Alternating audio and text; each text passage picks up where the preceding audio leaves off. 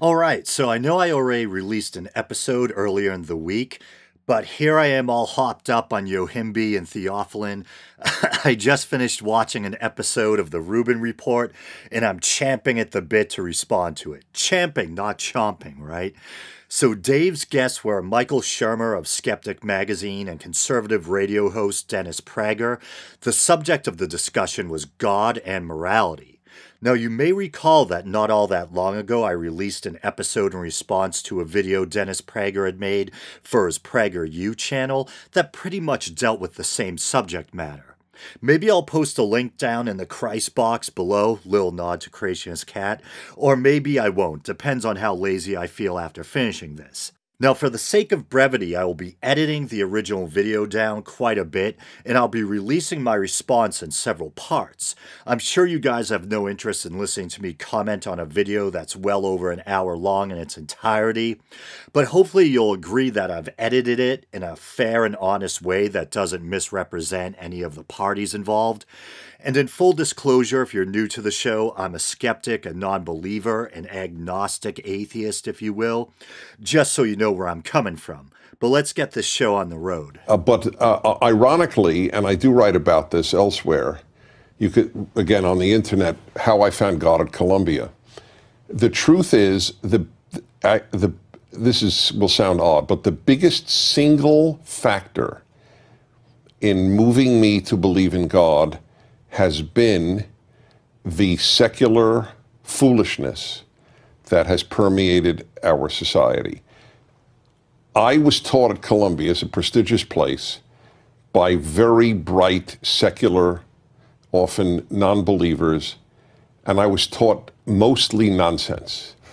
And I remember I went crazy thinking, why is there so much nonsense being taught at, a, at an Ivy League university by bright people. Then a phrase from the Bible came into my brain in Hebrew, and it's very well known to people who've studied the Bible. You will know the phrase certainly, uh, and that is wisdom begins with fear of God. Okay, so a lot to unpack there, as Sam Harris is wont to say. So essentially, Prager is saying it was the quote unquote nonsense or foolishness permeating secular society that made him really embrace God. A little bit before that, he talks about how he did have an Orthodox Jewish upbringing, but it was his experience in the halls of academia that supposedly really woke him up. Well, I guess firstly, I found his statement regarding secular foolishness to be a little vague. I wish he was more specific about just what it was that his professors were saying that he took issue with. Don't think they had safe spaces and trigger warnings back then, so it must have been something else. Kidding, put down the pitchforks. I do wish he had been a bit more specific, though. But then he goes on to quote the Bible, saying, Wisdom begins with fear of God, and recounts how it occurred to him, No God, no wisdom. And I definitely have some issues with that statement or sentiment. And just to let you know, what I'm really focusing on with these clips are the parts of the talk or dialogue that I took issue with. All in all, I found the conversation as a whole to be really valuable and thought provoking, and it's worth checking out in its entirety on the Rubin Report YouTube channel. So, wisdom begins with fear of God. I think, in a weird sense, there may be some truth in that statement, although you can also argue that delusion and superstition might begin with fear of God. But I think the argument that he's trying to make is that fear of a higher power can make people behave morally. Maybe that people are more apt to behave themselves and do good if they think there's some cosmic price they'll have to pay for their transgressions. And I think there is probably some truth to that, but at the same time, I think it's a bit of a sweeping generalization. As Prager himself concedes near the end of the conversation, there's also a lot of people who do evil in the name of God, religious extremists, terrorists, etc. And to his credit, I've also heard him state or admit repeatedly that you don't need to believe in God to do good or to be good, that there's a lot of good and caring non believers out there. And I guess at the end of the day, if you're someone like me who's a non believer, the idea of teaching children to fear God in order to reinforce moral behavior, even if it may be somewhat efficacious, seems bizarre and ethically dubious, something akin to teaching children to fear the boogeyman to keep them from getting out of bed at night.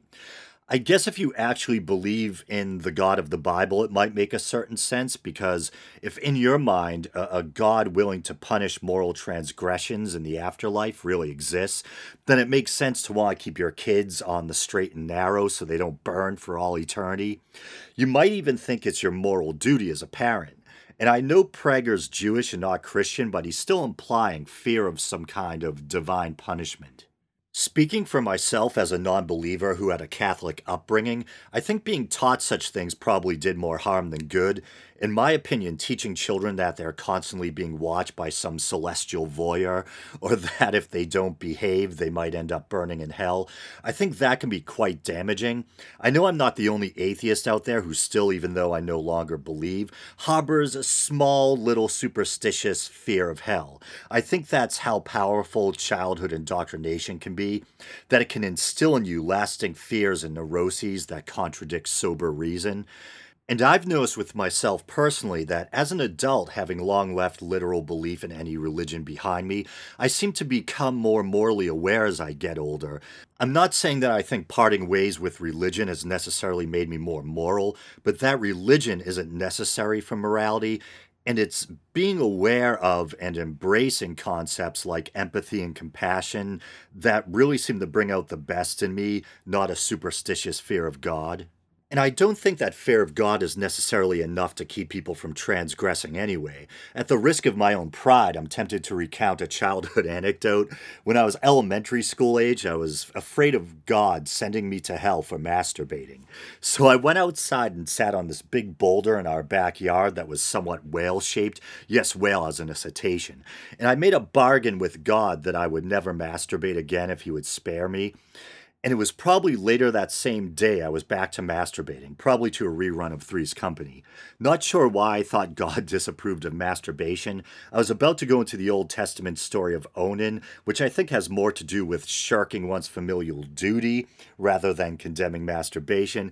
But anyway, back to these guys. And then I realized, wow, no God, no wisdom. And that has that has perme- permeated my life. In other words, it is the the the anti-God crowd eh, that has made me realize how important God is. That's it's not God didn't appear to me, the religious have not convinced me. The irreligious have convinced me of the centrality of God to, to, to the world. So that's interesting. You didn't have the burning bush moment. I had no, no. I had the opposite. I had a frozen bush. Yeah. Yes, if, if, yes. And I even went door to door because if you're an evangelical, wow. by definition, you're supposed to evangelize. That's what you do.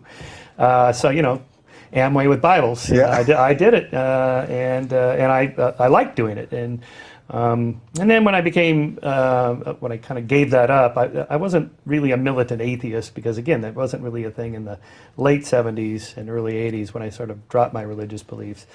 And uh, you know, and so that, that brings us to this point that uh, atheism isn't really a thing to be; it's just a lack of belief. Full stop. Uh, so, what do you believe? You know, science and reason and civil liberties and civil rights and equal treatment under the law. All these kind of enlightenment values that we might call enlightenment humanism or whatever, classical liberalism. You know, those are the things I believe in. I don't believe in atheism because it isn't a worldview. It's just you know, sure. I don't believe in God. Full stop. Now what? So then it becomes okay. So are those values that you believe in, equal treatment under the law, women's rights, you know, gay rights, uh, civil liberties, right and wrong, you know, is killing, is murder wrong? And so, yes, I believe they're real, and you believe they're real. So the question then is, well, what's the source? Right, and that basically brings us to you. Before that, to I, you doing this video. Yeah. Yes, I have a question for you, and yeah. it's not a trick, nothing. I'm very curious. It's and I say on and you you know, I think you've heard my show on, on a few occasions, yeah, and yes. I think so, he's been a guest on your show. Yes, yes absolutely. I, I listen yes. to your show. No, no, yeah. no. I, I, I uh, why not? I mean, you know, why not listen to me, and why not have you on my show? yes, okay. Um, so I say, I now say, uh, and I've written on this, uh, the my my the the question I most want an answer to, or most curious to get an answer to from an atheist: Do you hope you're right, or do you hope you're wrong? Um, I don't really hope. Uh, I, I, I, just sort of go along and, and, just try to lead a good life. And Right, I'm not hoping for anything really. I mean, if it turned out there's a God, Yes. Would you be Would you be happy? I mean, are there look? There are undoubtedly people you love in your life. So if there is a God and, and the traditional belief there's an afterlife, you would have you would reconnect. sure, I would be had, I would be glad about that. right. Of course. Okay, that's all. Okay. So I actually love this question. It might sound like a gotcha question to some, but I like questions that get me to examine my beliefs. So when I was a kid, a teenager or whatever, and I really started wrestling with the idea there might not be a God or an afterlife, I found the proposition absolutely terrifying. The idea that my consciousness and that of everyone I cared about would just be snuffed out or extinguished upon bodily death. I mean, that was the stuff of nightmares to me. I could think of nothing worse.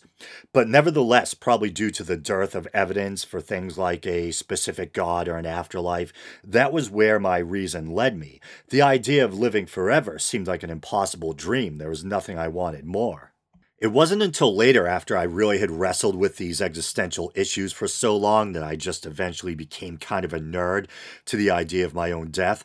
The idea of my loved ones dying is much more disturbing to me than the idea of me ceasing to be. So at this point, where I have become kind of a nerd to the idea of my own death, would I still be happy if I died and was proven wrong?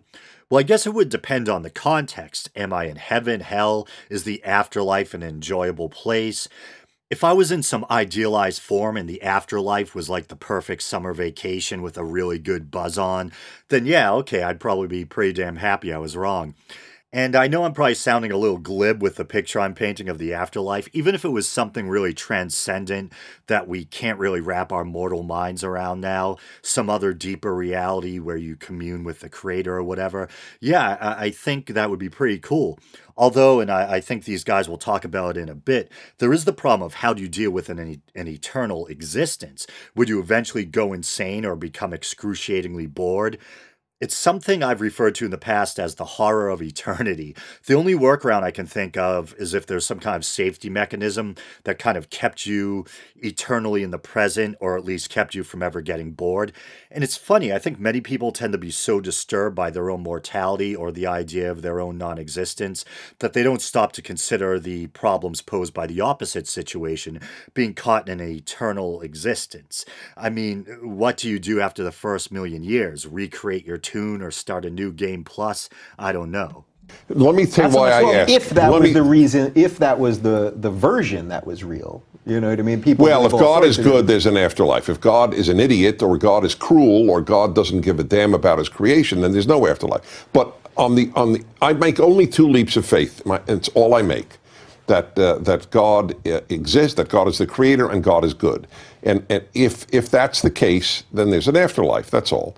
So I'm back through the magic of editing, and please excuse my voice. I was out partying uh, last night. So I kind of agree and disagree with Prager here. I think, yeah, there is so much suffering and iniquity in this life that it would make sense for a good and caring God to reward us with something better in the hereafter.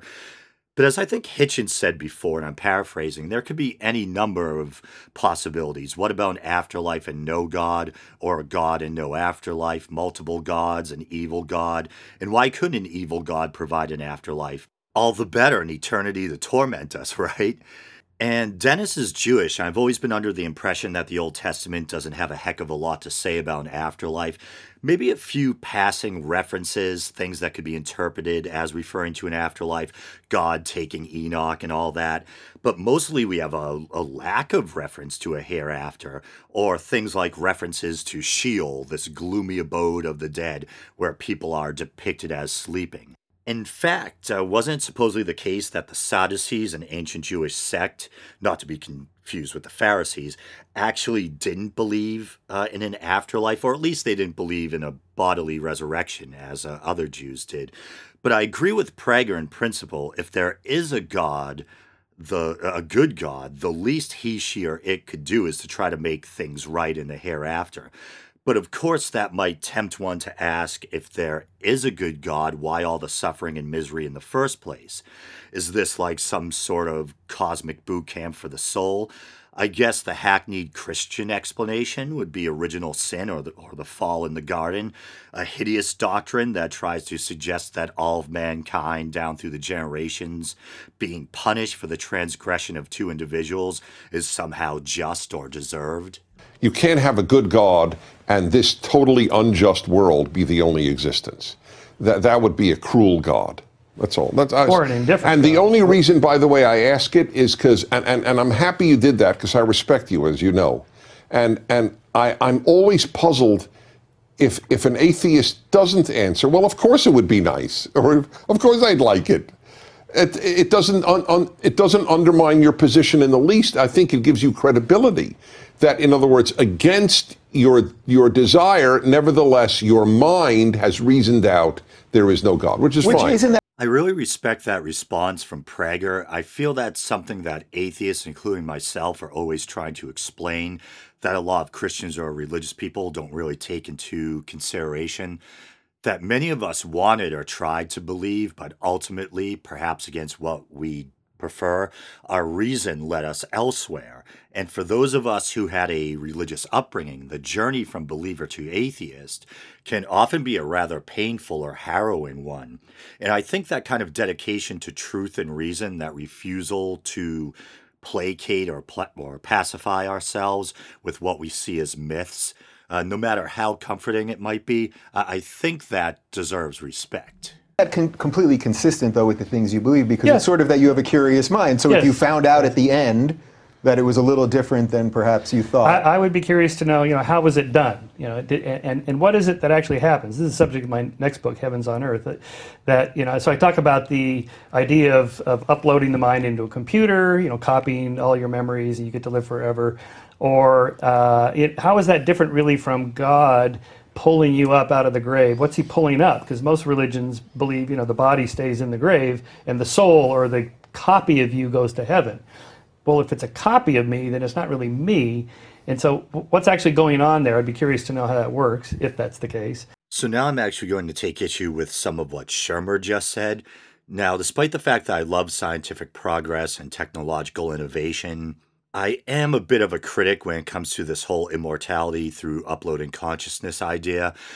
Because, and I agree with Shermer here, I think because of a break in continuity, it would just be a copy or a simulation. It wouldn't be the original you. I still think we should try it, don't get me wrong. I just don't think we should delude ourselves into thinking it's true immortality. Where I disagree with him, even though I'm a non believer, is his take on the soul being just a copy. I tend to think consciousness is probably just an emergent property of the brain. When the brain dies, it's probably lights out. But for the sake of argument, working under the assumption that there's a soul, why couldn't that same non physical eternal essence or self travel from the body to the afterlife? Don't most believers assume the eternal soul already resides in the body? Why does Shermer think it would be a copy? It seems to me that if an eternal soul did exist, there would be the continuity that's missing from the uploading consciousness concept. And also, I do have some issues about heaven, though. I mean, is it boring? I mean, uh, you know, etern- eternity is a long time, especially near the end, as somebody said. Uh, you know, and and, and, and you know, as, as Hitch fa- famously said, heaven would be like celestial North Korea. I don't want a dictator that knows every one of my thoughts. So this can't be. I'm thinking of it as a human. That can't be what heaven would be like. So I don't- don't actually even know, Dennis, what what we're talking about. Right. I don't either. I only know that a good God has ha- figures out how to undo the terrible injustice of this Yeah. life. Uh, That's it. I was almost going to bring up the problem again posed by the idea of a good God creating an unjust world. But I think we touched on that earlier, so I won't bother really getting into it again. But I will say, because I can already hear people out there saying that the injustice in this world is the result of human free will. So don't blame God for it. Well, you could say, well, God gave us free will and the ability to do evil and spread injustice, etc. But also, I would say that in the big scheme of things, things like innocent people dying in natural disasters, children developing cancer, uh, horrible birth defects, etc. These things are all unjust too. And you might say, well, they're not unjust. They're just, those are natural phenomena. But if there is a God behind all of this and he has control over what happens and what kind of world he made, then you could say, yes, it, is not just for those types of things to befall humans. And th- those are things that are out of our hands that have nothing to do with free will. Well, I'll quickly offer the caveat that out of our hands, if we're talking about cancers and birth defects that aren't related to exposure to man made chemicals or contaminants, uh, thalidomide, asbestos, whatever. But I think that's a wrap. I'm going to end part one here. Not sure when I'll get part two out, but thanks for listening or watching. And until next time. Oh, and once again, if what you saw piqued your interest, you can watch the original conversation in its entirety, of course, at the Rubin Report or on the Rubin Report YouTube channel. Not that Dave needs a little channel like mine plugging his, but uh, hey, gotta give credit where credit is due. Okay, once again, until next time.